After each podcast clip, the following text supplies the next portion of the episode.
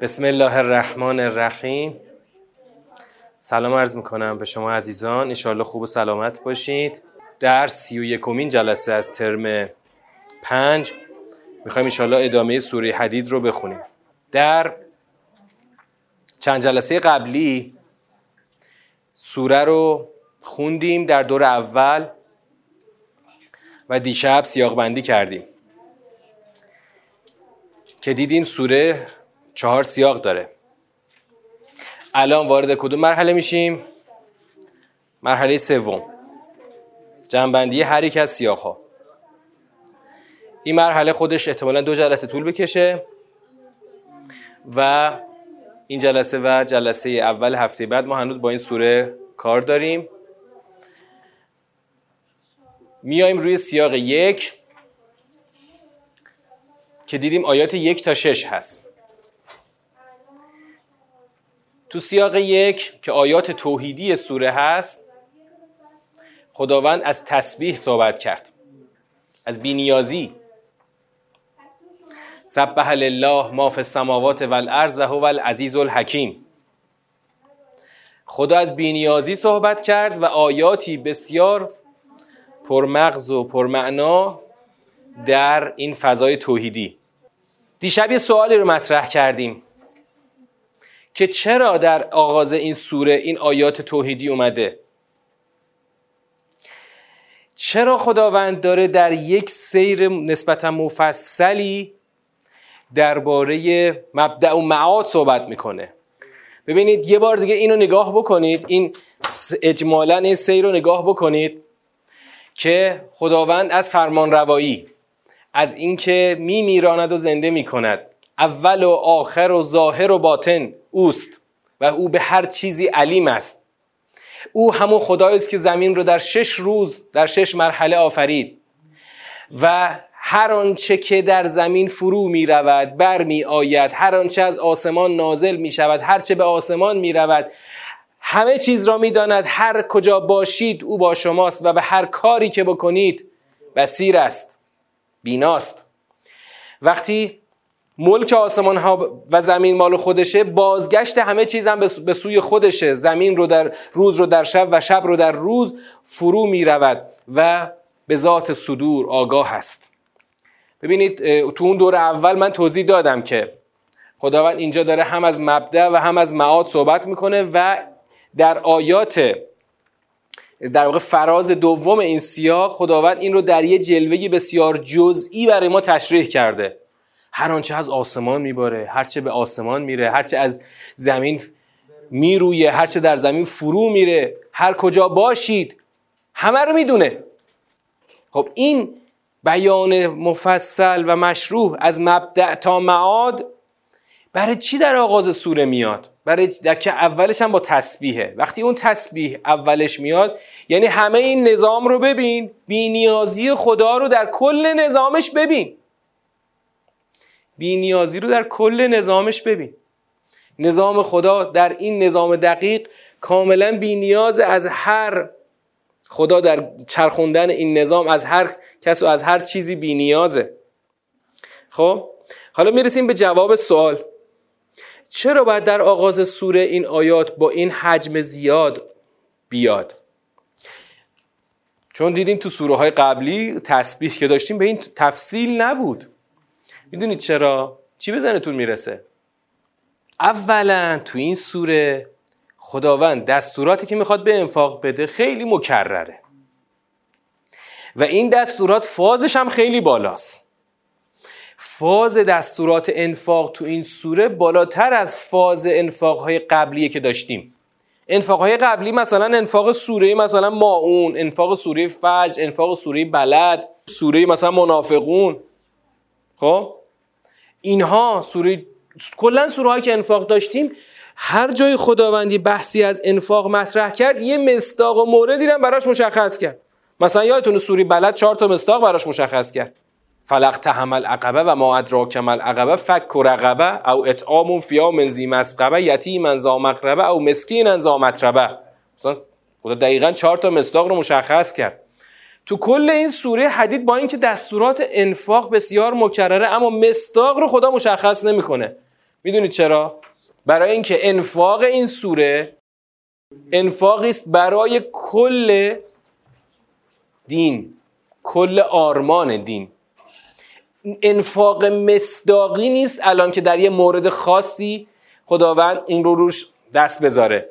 انفاقیه که باید برای اون آرمان بزرگی در سیاق چار دیدیم مطرح میشه. این انفاق ها خیلی هم چیه؟ همه جانبه است. اصلا خدا نمیگه یه قسمتی از زندگی تو بذار کنار. جان و مال هر چی داری باید بیاری در میدان انفاق. برای همین خدا این فراز این سیاق اول رو خیلی پروپیمون گذاشته که از همین اول من خیالتون رو راحت بکنم. من یه نظامی رو دارم میگردونم. از اون کلانش تا اون جزئیاتش همه چی در ید خودمه. بدون اینکه نیازی به کسی داشته باشم دارم این چرخه عالم رو میگردونم در یک نظام توحیدی. خب؟ پس وقتی که خداوند اون امر به انفاقاش خیلی پرحجمه باید اون تأکیدش روی بینیازی خودش هم خیلی پرحجم باشه. آقا من خدایی هم که در کل این نظام عالم به هیچی احتیاج ندارم. هرچی بریزه هرچی برویه من می‌دونم. وقتی من یه خدای مطلقی هستم که فرمان روایی کلا از آن خودمه حالا می‌خوام هی را به را به شما بگم انفاق کنید. فکر نکنید کارم لنگه ها. فکر نکنید اینجا مثلا کارم لنگ مونده محتاج شما بنده های بی مثلا بی مقدار خودم هستم. شما هر چی دارم بهتون میگم اتفاق کنید فقط برای خودتون. می‌خوام نرید بدبخت نشید نیفتید تو جهنم. پس حالا می‌خوایم این سیاق رو جمعبندی بکنیم. دو نتیجه میشه از این سیاق گرفت. نتیجه اول همون تنزیح و تسبیح. همون تنزیح و تسبیح. خدا رو باید منزه بدونی. خدا رو باید منزه بدونی در یک نظام توحیدی. این خدا رو باید درست بشناسی. بابا خدا رو اگه می‌خوای درست بشناسی در توصیفات خودش بشناس. ببین خودش خودشو چجور توصیف کرده؟ در نظامش چه شعنی برای خودش تعریف کرده؟ لهو ملک و سماوات و الارض و الله ترجع الامور. همه چی به او باز میگرده. خداشناسی لازمه هر گام بزرگی در دینه. چون قرار ما آخر از همه این طی کردن این راه به کجا برسیم؟ به یگانگی خدا به اون وصل برسیم. خب باید خدا رو بشناسیم تا به وصلش برسیم. حالا این نتیجه اول پس تنزیح و تسبیح. از این تسبیح و تنزیح حالا خدا از این یه ثمره بر میداره برای اون نظامی که الان می‌خواد معرفی کنه یعنی اون دستورات قلیز و شدیدی که می‌خواد معرفی کنه. ثمره چیه؟ ثمره همینه که من از این بینش توحیدی به یک نقطه ای برسم که فکر نکنم که وقت قراره مثلا من گره از مشکلات خدا باز بکنم. نه خدا که بی نیازه منم هر کاری بکنم برای خودم کردم. این میشه ثمره این نظام توحیدی و این نظام دقیقی که در سیاق یک ما اینو داریم.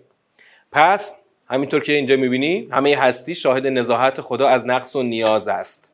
همه هستی ببینید یه توجهی به این موضوع هم بکنیم. دیدید که خدا هم در نگاه کلان این نگاه رو به ما میده. هو اول و الاخر و الظاهر و الباطن. هم در نگاه جزئی این نگاه رو به ما میده. یعلم ما یلج فی الارض ما یخرج منها. خب؟ این رو وقتی که در نگاه کلی و جزئی خدا داره به ما میده هر جایی دارید یه نگاهی به این آفرینش خدا می‌کنید چه در نگاه کلان چه در نگاه جزئی. یادتون به این نظام توحیدی باشه. یادتون به آفریدگار این نظام باشه. که خدا در هیچ جزئی و نه در کلش نه در جزش به هیچ کس و به هیچ چیزی نیاز نداره. هرچی آفریده برای اینه که یا بستری برای این آزمایش ما باشه یا خودمون هستیم که در این میدان مورد آزمایش قرار می‌گیریم. اینو خیلی باید کار کنیم رو خودمون. تو ادعیه ما همیشه فراز اول فراز توحیدیه. اللهم انی اسألک به قدرت کلتی وسعت کل شی و قهرت بها کل شی و به جبروت کلتی علا کل شی ببین تو ادعیه همیشه همینطور. هر یکی از ادعیه ائمه رو شما باز می‌کنی اولش توحیده. حالا بعضی ادعیه مفصل تر مثل دعای عرفه که دیگه یه فصلی اصلا توحیده. فصل اول مفصل خود امام میاد اونجا چیکار می‌کنه؟ جلوه های ربوبیت رو هی میشماره برای اینکه باز اون توحید رو بزرگتر بکنه.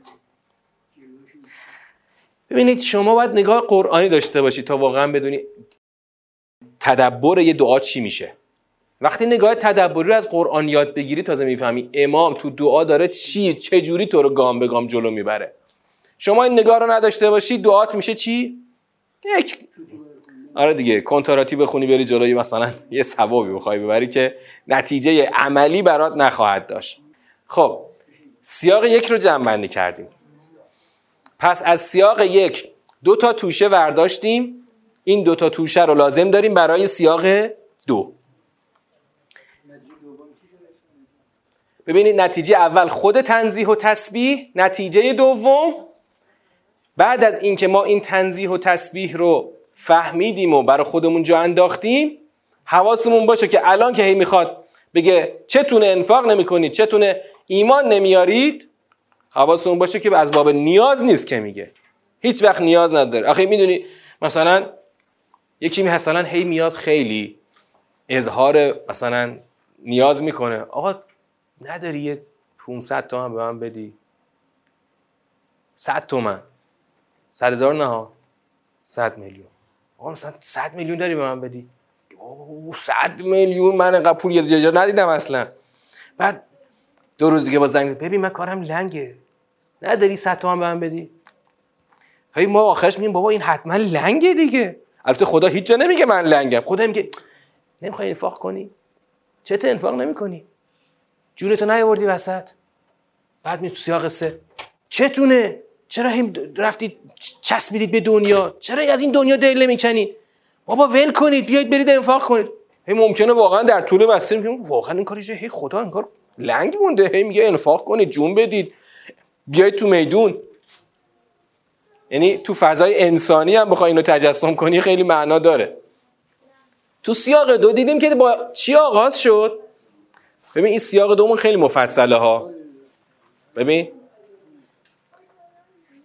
سیاق دو مفصله. خوب توجه کنید سیاق دو رو. سیاق دو موقع جنبندیش باید خیلی ذهنتون رو متمرکز کنید. اولش با دستور به چی آغاز شده؟ دستور به ایمان. آمنو بالله و رسوله. دیدیم توی این سوره تا پایان سوره مرتب دستور به ایمان به خدا و رسول تکرار میشه. دیشب تو دور سیاق بندی دیدیم که چند بار این دستور تکرار شد؟ چهار بار. خب ببینید این دستور که از همینجا شروع میشه و هی تکرار میشه خیلی حتما مهمه. خدا ایمان به خدا و رسول رو مطالبه می‌کنه از همینجا. اما نه یک ایمان کلی. ایمانی که وقتی در مسیر میریم می‌بینیم که خیلی در مورد خاص اینو داره از ما مطالبه می‌کنه. آمنو بالله و رسوله و انفقوا مما جعلکم مستخلفین فیه. بلا فاصله بعد از ایمان امر به انفاق و آورد. از چی گفتم انفاق کنید؟ از چی؟ مما جعلکم مستخلفین فیه. از آنچه که شما رو جای جانشین خودم قرار دادم. مگه من میگم از چی انفاق کنید؟ یه چیزایی رو موقتا در اختیار شما گذاشتم. شما رو به اصطلاح انگار وکیل کردم. آقا شما از, از طرف بنده وکالت دارید به مدت یک پنجاه سالی 60 سالی این اموال قسمت کوچکی از اموالی که مال خداست رو شما در تصرف داشته باشید. از همونا گفتم انفاق کن. از همون اول خدا نگاه اینکه تو مالک نیستی رو خدا داره میده. بعدش فلذین آمنو منکم و انفقوا لهم اجر کبیر. ببین امر روی هم ایمان بود هم انفاق و کسانی که آمنو و انفقو اجر کبیر. آن کسانی که ایمان و انفاق با هم داشته باشن اجر کبیر رو دارن. بعدا که بلا فاصله توبیخ شروع شد. و ما لکم لا تؤمنون بالله. چتونه که ایمان نمیارید؟ در حالی که رسول شما را دعوت می کند که ایمان بیارید به پروردگارتون از شما میثاق گرفته که ایمان بیارید. اگر مؤمن است اون ان کنتم مؤمنین تو دور اول تشریح کردیم. یه بار دیگه اجمالا می‌خوام بگم. ان کنتم مؤمنین این شرط ان کنتم مؤمنین چیه اینجا؟ ان کنتم خب خودش که داره میگه مالکم لا تؤمنون. باز آخرش میگه ان کنتم مؤمنین. اگر مؤمن هستید چتونه که ایمان نمیارید ان کنتم مؤمنین یعنی اگر خودتون رو الان در دایره مؤمنین تعریف کردید.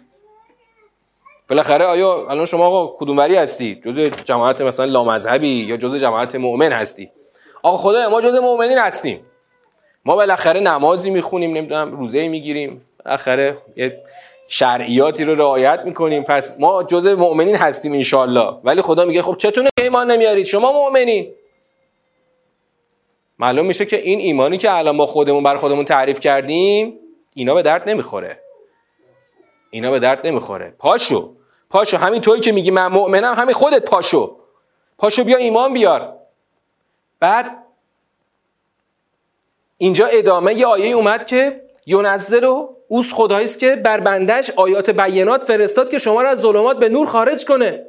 ان الله بكم لرؤوف رحیم. تعریف مؤمن یا ایمان فرق نمی‌کنه. خب؟ خداوند ایمان و مؤمن رو در مسیر تعریف می‌کنه. همه جا اینطوریه. الان چرا خدا روی تعریفات ببین نه درباره کلمه مؤمن خدا درباره تقریبا درباره هیچ کلمه روی تعریفش خدا بحث نمی‌کنه. چون هر کسی هر تعریفی از ایمان داره همون تعریف فرقی نمی‌کنه خیلی بالا پایینش. آقا مهم اینه که شما مثلا میگی من مؤمنم. به همون به همون تعریف عرفی. به همون تعریف عرفی.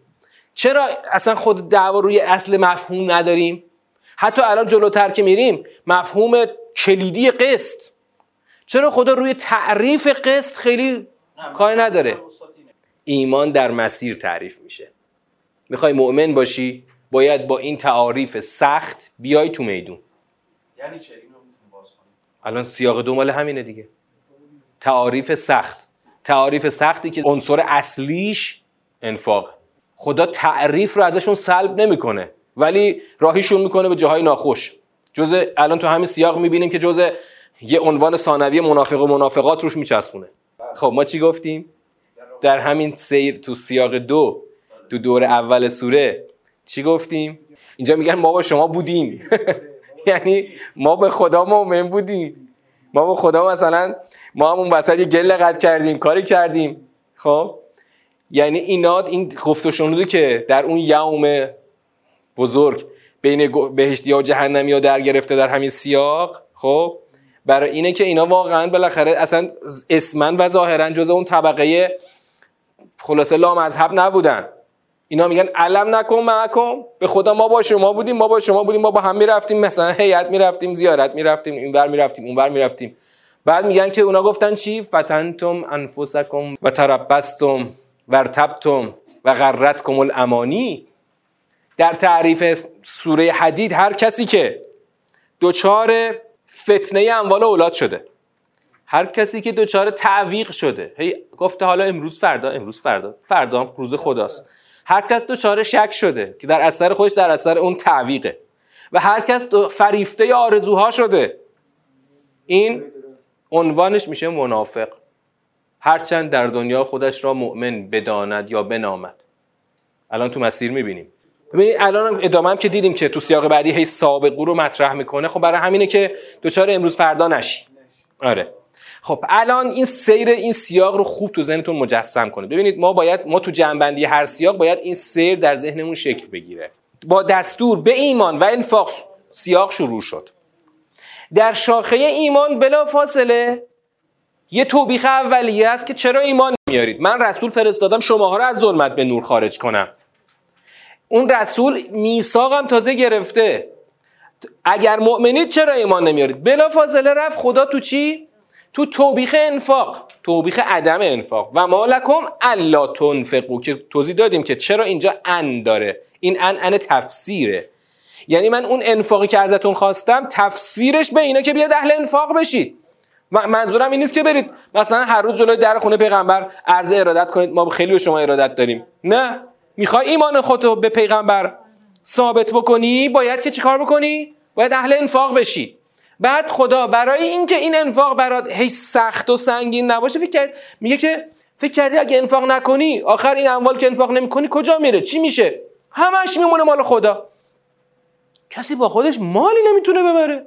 وقتی بهت میگم انفاق کن برای اینکه اصلا قبلش که گفتم مستخلفین. موقتا شما رو وکیل در تصرف کردن. بعدم که دارم میگم لله میراث و سماوات و بابا تو اگه انفاق نکنی اینا رو نمی‌تونی با خود ببری. اینا همه زمین و زمان همه چی مال خداست. میراث آسمان ها و زمین مال خداست. پس چرا وقتی بهت میگم انفاق کن انفاق نمی‌کنی؟ بعدم خدا بعد تو آیه بعدی یعنی در ادامه همون توبیخ از عدم انفاق دو رتبه انفاق رو تشریح کرد. رتبه انفاق کنندگان قبل الفتح و انفاق کنندگان بعد الفتح که البته به انفاق اون انفاق بزرگتر انفاق جان رو هم پیوست کرد. انفاق کنندگان و قتال کنندگان قبل الفتح و انفاق کنندگان و قتال کنندگان بعد الفتح اینا اصلا با هم مساوی نیستن. که اعظم و درجتا من الذین انفقوا من بعد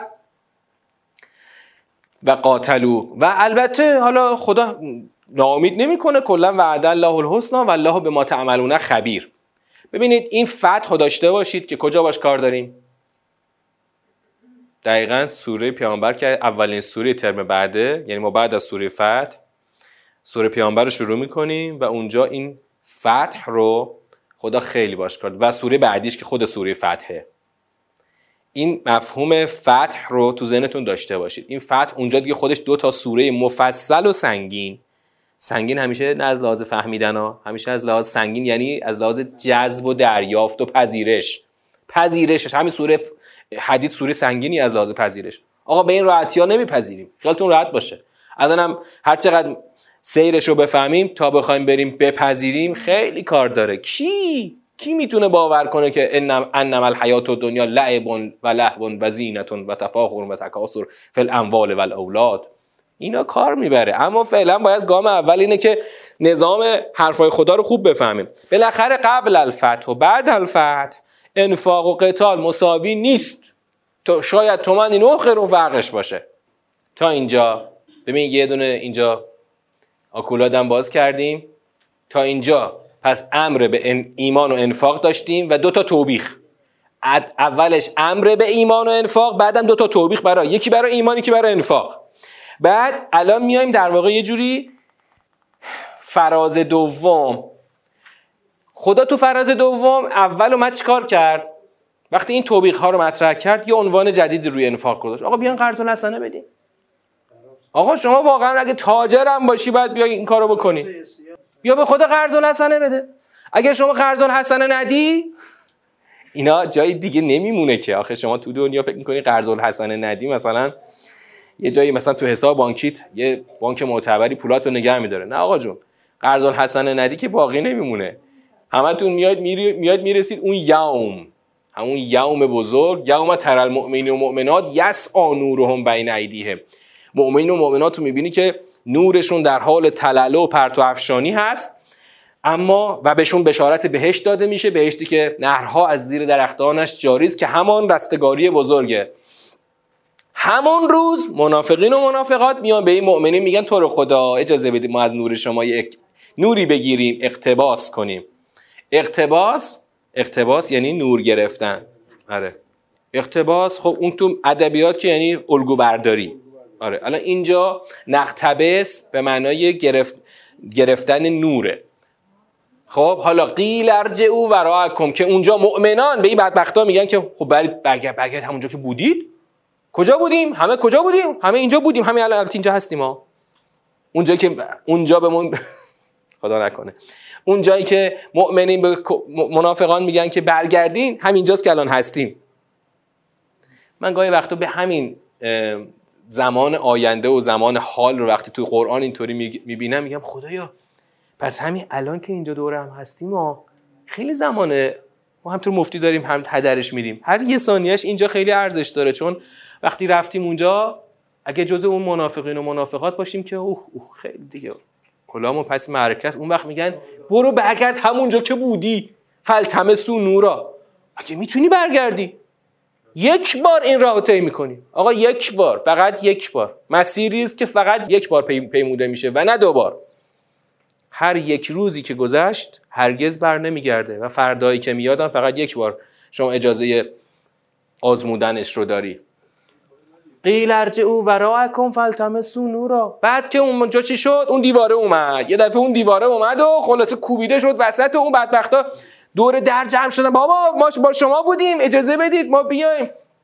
ینادونهم علم نکن معکم قالوا بلا ولکن نکن فتنتم انفسکم و تربستم و ارتبتم و غرتکم الامانی حتی جا امر الله پس ببین چهار تا عامل.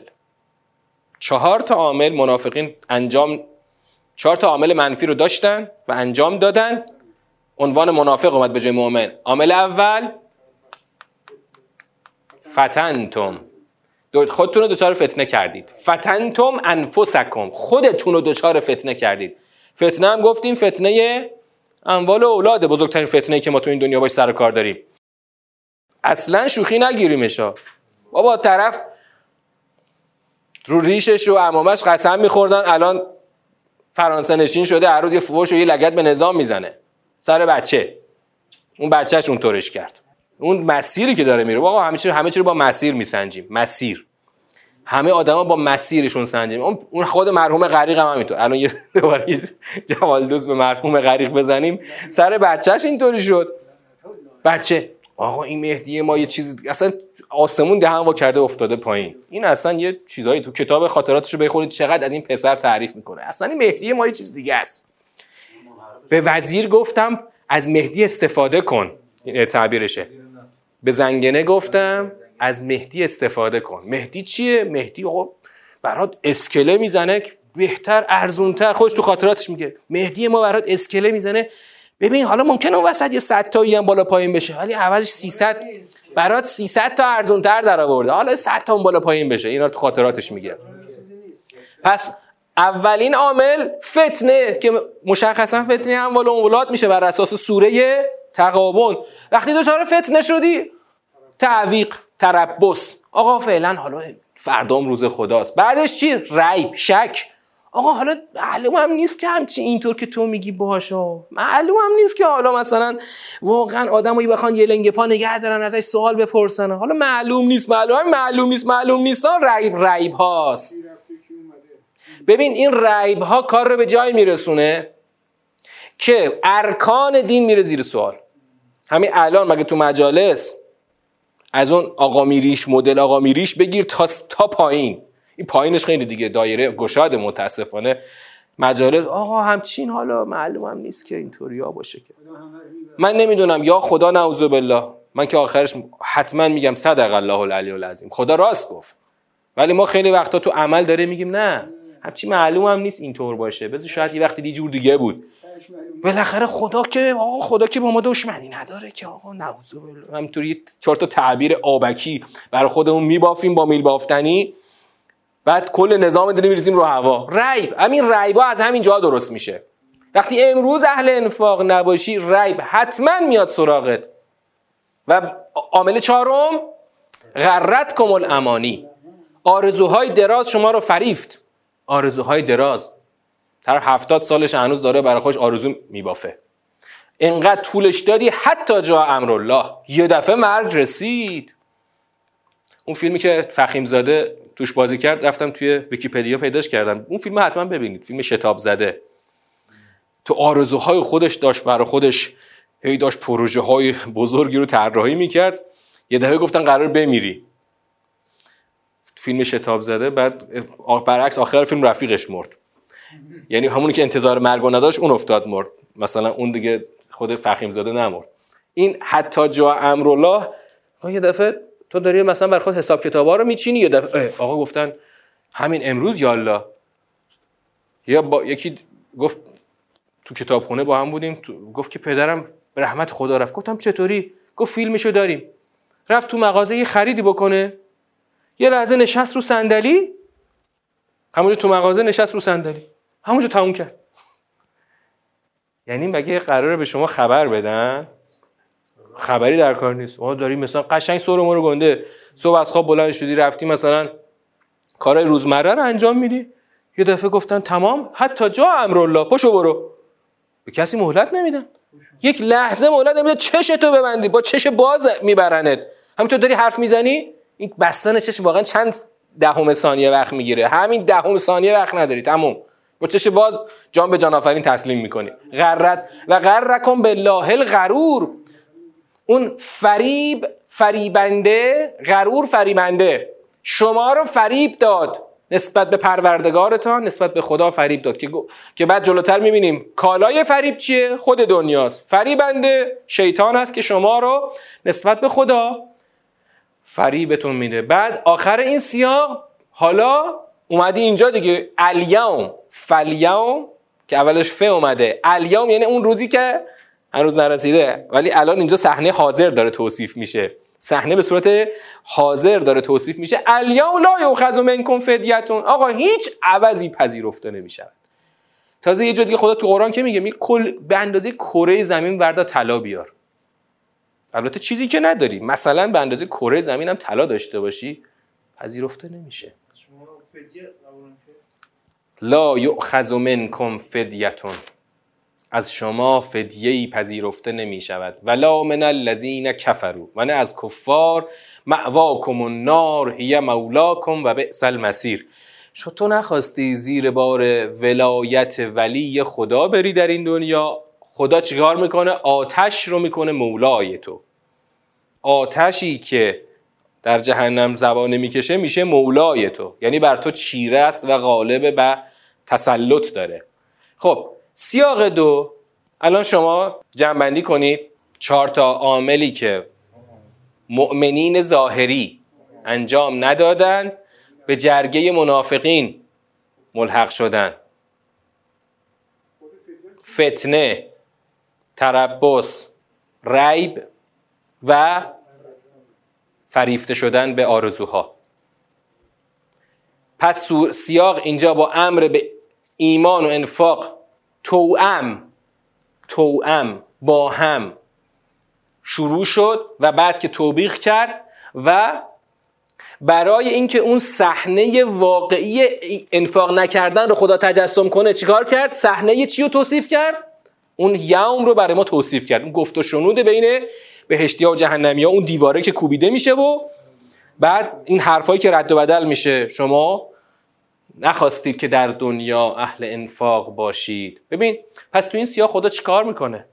خدا در سیاق دو بعد از سیاق یک که سیاق توحیدی بود خدا در سیاق دو داره اصل جایگاه مهم این انفاق و ایمان که توأم هستن رو در نظام دین برای ما داره جا میندازه.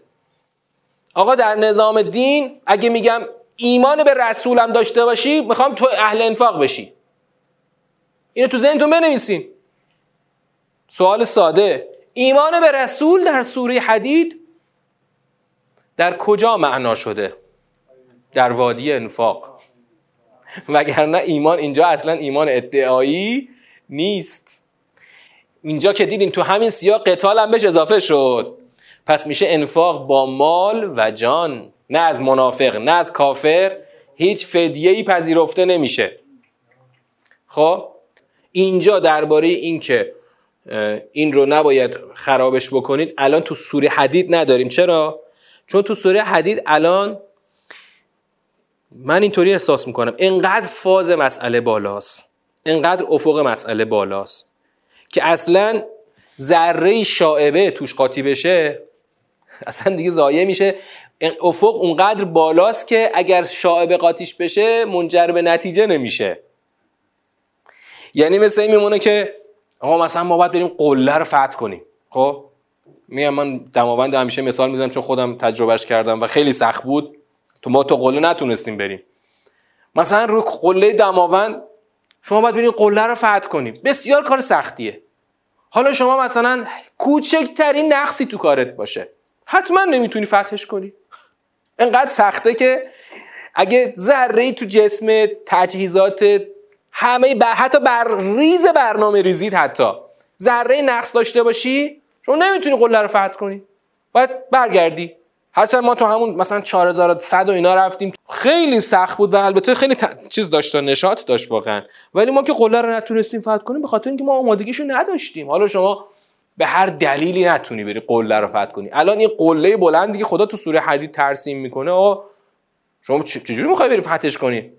15 قرن امت اسلام نتونسته این قله رو فتح کنه. پس اینجا چون مسئله در سیاق چهار کاملا افق افق جهانی و اجتماعی میشه خود به خود نیازی نیست اینجا خداوند از چی صحبت کنه؟ از اینکه حواستون باشه خرابش نکنید. حالا توجه کنید که توی هر سیاق شما باید سیر رو بتونید داشته باشید سیر رو. من اون آغاز رو میگم دیگه بقیهش رو که تو سیر تشریح می‌کنیم. بر همه میگیم جملات جهت هدایتی خیلی اینجا راهگشا نیست. شما باید سیر رو داشته باشید. واقعا من آخرش وقتی می‌خوام تو ذهنم بود مثلا یه خلاصه از سوره حدید پنج دقیقه بگم. بعد گفتم میشه گلچین کرد چند تا فراز رو؟ ولی واقعا سوره نمیشه خلاصه کرد.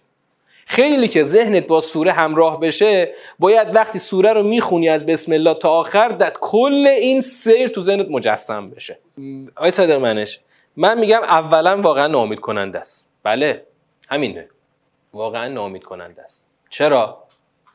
برای اینکه خدا یک هدف بزرگ رو برای انسان در نظر گرفته خب؟ و با این مسلمونی های نیمبندی که ما داریم ما حتی به جزئی از اون هدف هم نمی‌رسیم. خب؟ واقعا همینه. از طرفی بسیار سخته خب؟ بسیار سخته. این اوامر خدا بسیار سخته. ولی از طرفی واقعا اگر کسی مؤمن باشه آسون میشه. واقعا اگر مؤمن باشه. در هر عصری در هر زمانی ما تو این دنیا زندگی بکنیم حتما امتحان سخت خدا رو در پیش داریم. هر کسی در زندگی خودش یه جا این امتحان سخت رو پشت سر خواهد گذاشت. و دقیقا در اون نقطه نقطه مورد نظر خودش باید بتونه از اون گردنه عبور کنه. تو سوره بلدم که خدا از دقیقا به سراحت از گردنه صحبت کرد. عبور از اون گردنه سخته ولی در عین حال کسی واقعا در فضای ایمان باشه که آسونه. چرا سخت باشه؟ ببین مثلا در همین زمان خودمون الان دفاع مقدس جای خودش. آقا الان که جنگ نداریم. حتی اون جنگ داعش هم که مثلا ایرانیا حکمی نداشتن. مثلا بعضی از شهدای حرم هم مثلا رفتن خودشون افغانی جا زدن تا اعزام شدن و شهید شدن. مثل شهید صدرزاده. آره آره. اما امتحان ما کجاست؟ امتحان ما دقیقا در همین میدان انفاقه. من الان در جلسه بعد اون حرفای درد دلامو که می‌خوام بگم درباره نظام سرمایه داری دقیقا همینجاست. ببینید در دنیای فعلی ما یه مدلی از مسلمانی تعریف شده که دیگه آرمانش عدالت نیست. آقا این الان تقصیر خدا چه تقصیر ماست؟ ها؟ ما برداشتیم تعریف مسلمانی رو عوض کردیم. مسلمانی رو یه چیزی مثل همینی که تو کشورهای دوربرمون هست تعریف کردیم و قله و هدف رو گذاشتیم روی رفاه نه روی عدالت. این تقصیر خدا چه تقصیر ماست؟ خب خدا میگه من هدفم عدالته شما برشین هدف دین خدا رو کردین رفاه. ما آمدیم که به رفاه برسیم. همه چیز در راستای رفاه تعریف شد سامان داده شد. همون نظام سرمایه‌داری رو برداشتیم اسلامیزش کردیم و تو کشور خودمون چل سال داریم اجراش می‌کنیم. اتفاقا رفاه با عدالت متضاده. آیا اسفندری میشه کلمه رفاه رو توسعه داد؟ خب میشه این کارو کرد. کلمه رفاه رو توسعه بدیم. و اینقدر توسعهش بدیم که یه جوری همپوشانی داشته باشه با عدالت.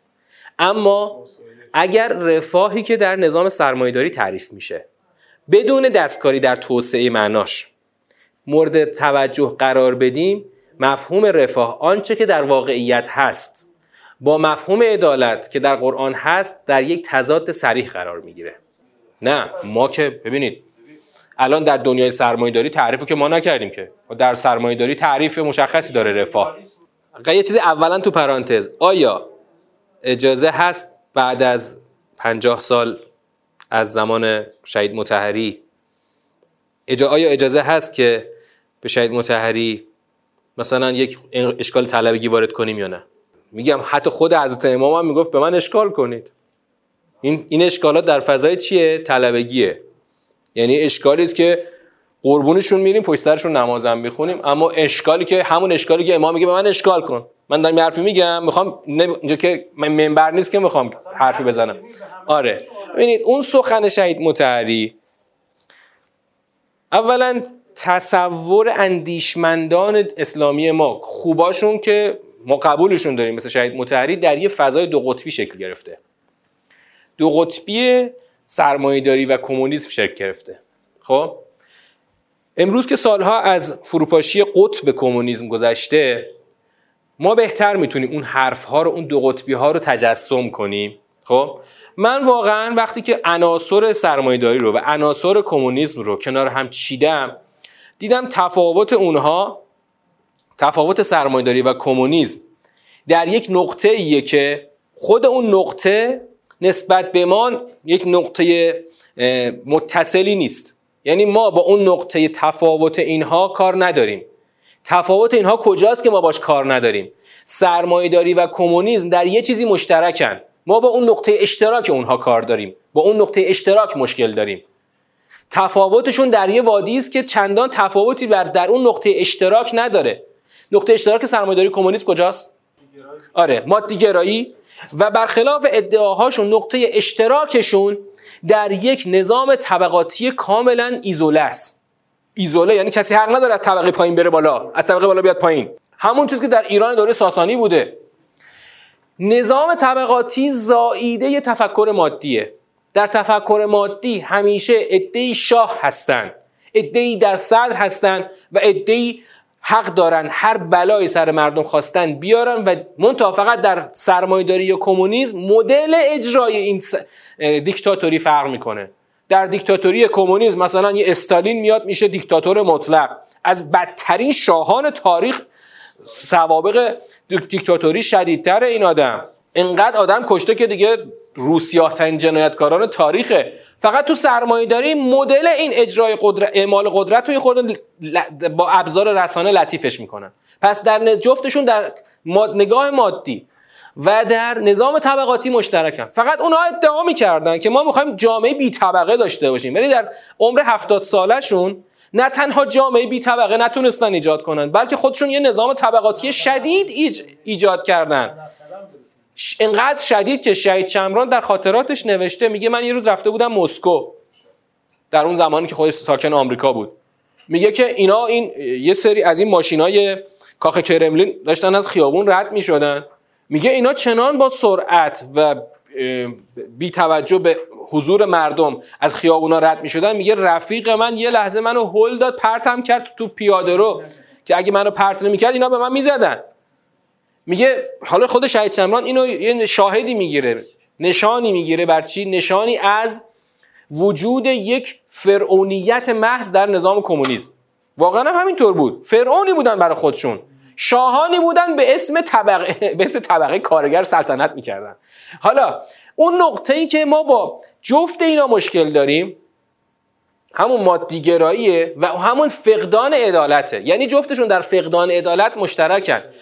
اگر من بله من الان خودم می‌ذارم مثلا دهه چل شمسی که کمونیسم داره تکتازی می‌کنه مثلا شونه به شونه سرمایه داری مثلا در وادی نظر میام یه نظری مطرح می‌کنم که آقا مثلا ما یه چیزی میانه رو می‌خوایم.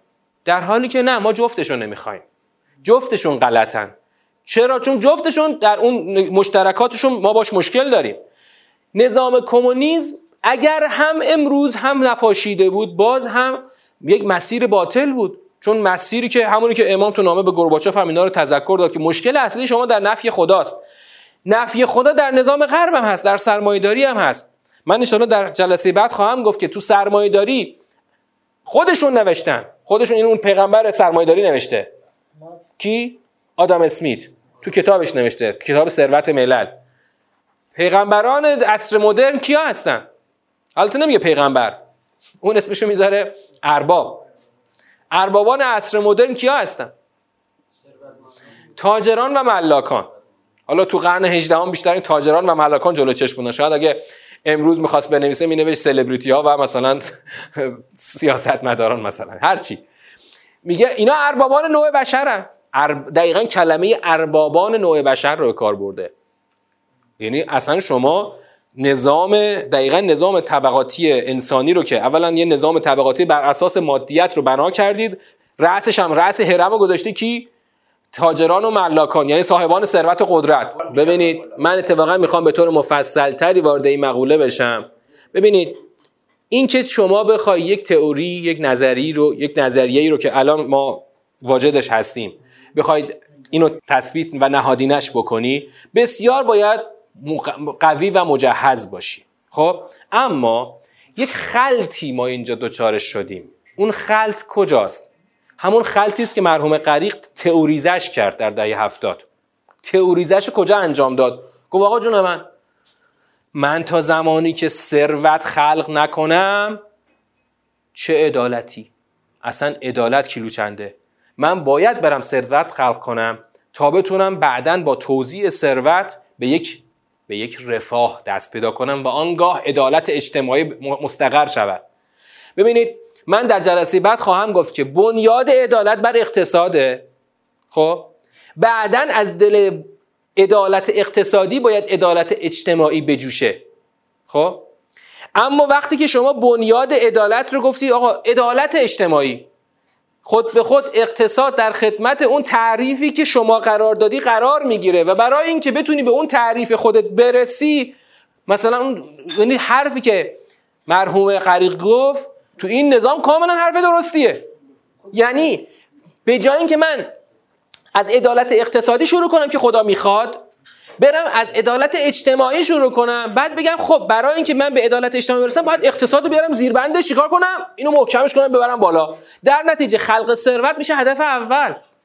و در نتیجه توی اون تعریف چون عدالت اجتماعی صد قرار گرفته خود به خود تعریف عدالت به چی تعریف میشه؟ به رفاه تعریف میشه. به رفاه رفاه رفاه. و برای همین و برای همین تعریف عدالت چی نوشته شده؟ گسترش رفاهیاته. توزیع رفاهیاته. و با اون تعریف ما امروز بسیار شاخص خوبی داریم. من تایید می‌کنم. شما برو منم رفتم. من دورترین نقاط ایران خودم رفتم با دقت رفتم دیدم. دورترین نقاط ایران از لابلای کوههای زاگرس بگیر تا اون جاهای ته ایران. هر جا ایران بری از مرزهای شرقی تا مرزهای غربی از مرزهای جنوبی تا مرزهای شمالی. در لب مرز هم که بری اینترنت گاز از شهری برق خیلی راحت و مطمئن آب سالم بهداشت شبکه جاده رفاهیات کاملا در دسترسه. امروز دیگه اون روزی نیست که مثلا کردستان می‌رفتی اوه لا کوه بعد چی فقط کوه بود و کوه. الان دورترین نقاط زاگرس رو بری بهترین جاده ها کشیده شده با امکانات دسترسی بهداشت همه چی. خب این تعریف همون توزیع رفاهه. در این تعریف حتما ما نمره قبولی داریم می‌گیریم. چرا؟ چون شما تو کشور بغلی برو افغانستان یا عراق. افغانستان که هیچی اصلا ویرانه است. عراق هم برو دیگه خودمون رفتیم تو 40 بارها دیدیم دیگه. جاهای مرفه بغداد میری با کوچه پس کوچه های مثلا شیخ آباد ما قابل مقایسه نیست. خب؟ پس ما تو توزیع رفاهیات بسیار موفق بودیم. من نمره قبولی میدم. من حتما نمره قبولی میدم. ولی بعدا ما در جلسه بعدی خواهیم گفت که عدالتی که خدا می‌خواد مهمترین ابزارش چیه؟ شمشیر عدالت. شمشیر عدالتمون کنده. ما برای توزیع رفاهیات شمشیر لازم نداره که لوله می‌خواد سیم برق می‌خواد اینا رو بکش ببر. الان تو بشاگردم بری گاز شهری هستش. بشاگرد که شهید آوینی وقتی میره اصلا بیابون خداست هیچی نیست. واقعا هیچی نیست دیگه. حتی جاده وجود نداره. خب فیلم با دکتر جهاد در بشاگرد بعد هفت قصه از بلوچستان و خانگزیده ها رو برای همین درست کرد. آه هیچی نیست نبوده. ما تو این شاخص خیلی نمره قبولی خوبی می‌گیریم. ولی چرا پس الان تو همون کوره دهاتایی که گاز دارن استفاده می‌کنن ملت دادشون در آمده چون عدالت با شمشیره. شمشیر عدالتت وقتی کند میشه حتی در دورترین نقاط که همه چی هم ببری برسونی مردم میگن من احساس عدالت نمی‌کنم. من احساس عدالت این عدالت می‌دونی من کی احساس خواهم کرد؟ وقتی که به اندازه تلاشم به اندازه استعدادم و به اندازه خلاقیتم بتونم از مواهب زمین استفاده کنم. اما الان کیا استفاده می‌کنن؟ خلاقیت و استعداد و دانش کیلو چنده. برو یه مقدار ثروت جمع کن یه دکه بزن دکه بنگایی. دو تا ماشین بخر بفروش. دو تا ملک بخر بفروش. یه دفعه بار تو ببند. یه دفعه مثلا طرف یه معامله رو جوش میده. من با جناقم داشت این معامله جوش می‌داد. خب گفت من اگه این معامله رو جوش بدم معامله مثلا سه سال پیش می‌گفت 1500 میلیارد پولش بود. می‌گفت نیم درصد به من می‌رسه. نیم درصد 1500 میلیارد حساب کن. یه رقم سنگینی. و این ما این این ارقام الان مثلا یه بنگاهی داره این ارقام می‌گیره دیگه. این بنگاهی نه سواد داره نه علم داره نه دانش نه خلاقیت نه استعداد نه توانمندی. هیچی نداره. اون وقت نظام اسلامی موظفه با شمشیر عدالت وایسته بالا سر کسی که بدون استعداد داره به ثروت های هنگفت دست پیدا می‌کنه که ما انشالله خواهیم گفت که مهمترین ابزارش چیه؟ نظام زکاته. نظام زکات که ما اصلا لای پروندش هم باز نکردیمه. شما تا نظام زکات رو اونطور که خدا می‌خواد در راستای عدالت سامان ندی همچنان ثروتمندان خون فقرا رو خواهند مکید. و همچنان هر روز قلای برجاشون بلندتر. بله. برای همین خواهیم گفت که انشالله که تعریف عدالت به رفاه دقیقا برآمده از نظام سرمایه داریه تو نظام سرمایه داری چرا مثلا تو لواسون ما باستی؟ باستی هیل ساخته میشه. بعد عینا کپی بورلی هیلز مثلا کالیفرنیاست. عینا. اون طبقه رو چجوری ما بازسازی کردیم؟ مثلا اونجا یه طبقه دارن حالا مثلا صاحبان وال استریت و اینا هستن اونجا رفتن یه محله رو قرق شده ساختن که دیگه گرونترین خونه های آمریکا اونجاست. خب تو هم که تو باستی هیلز همون کپی کردی. چه جوری شده؟ شما شک نکن. وقتی فاکتورها مشابهه این کپی میشه. مثلا دستگاه کپی رو زیرش ورق فارسی بذاری فارسی می‌زنه بیرون و انگلیسی بذاری انگلیسی می‌زنه بیرون. این دستگاه کپی همونه. تو ایران ما همونو که تو نظام آمریکا هست همون اینجا کپی می‌زنه میده بیرون. باستی هیلز کپی می‌زنه از روش. پس اینا دقیقا به خاطر جابجایی تعاریف هست که ما انشاءالله در سیاق 3 و سیاق 4 این رو باز بهش خواهیم پرداخت.